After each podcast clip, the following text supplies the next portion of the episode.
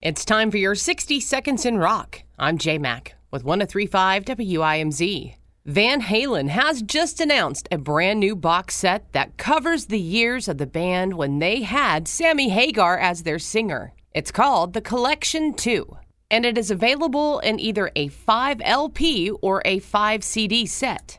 The material from this set will cover Van Halen's four consecutive number one albums 5150. OU 812 for unlawful carnal knowledge and balance. So, going beyond just those albums, let's talk about the fact that this box set remastered the albums and included a collection of studio rarities from 1989 to 2004. Plus, the collection also features the following songs It's About Time, Up for Breakfast, and Learning to See, which were recorded during Van Halen's temporary reunion that happened with Sammy Hagar back in 2004. And they also debuted on the Best of Both Worlds, the Greatest Hits collection. For more information about this box set, you can go to vanhalen.com. And that, my friend, is your 60 Seconds in Rock. I'm Jay Mack with 1035 WIMZ Knoxville's Classic Rock.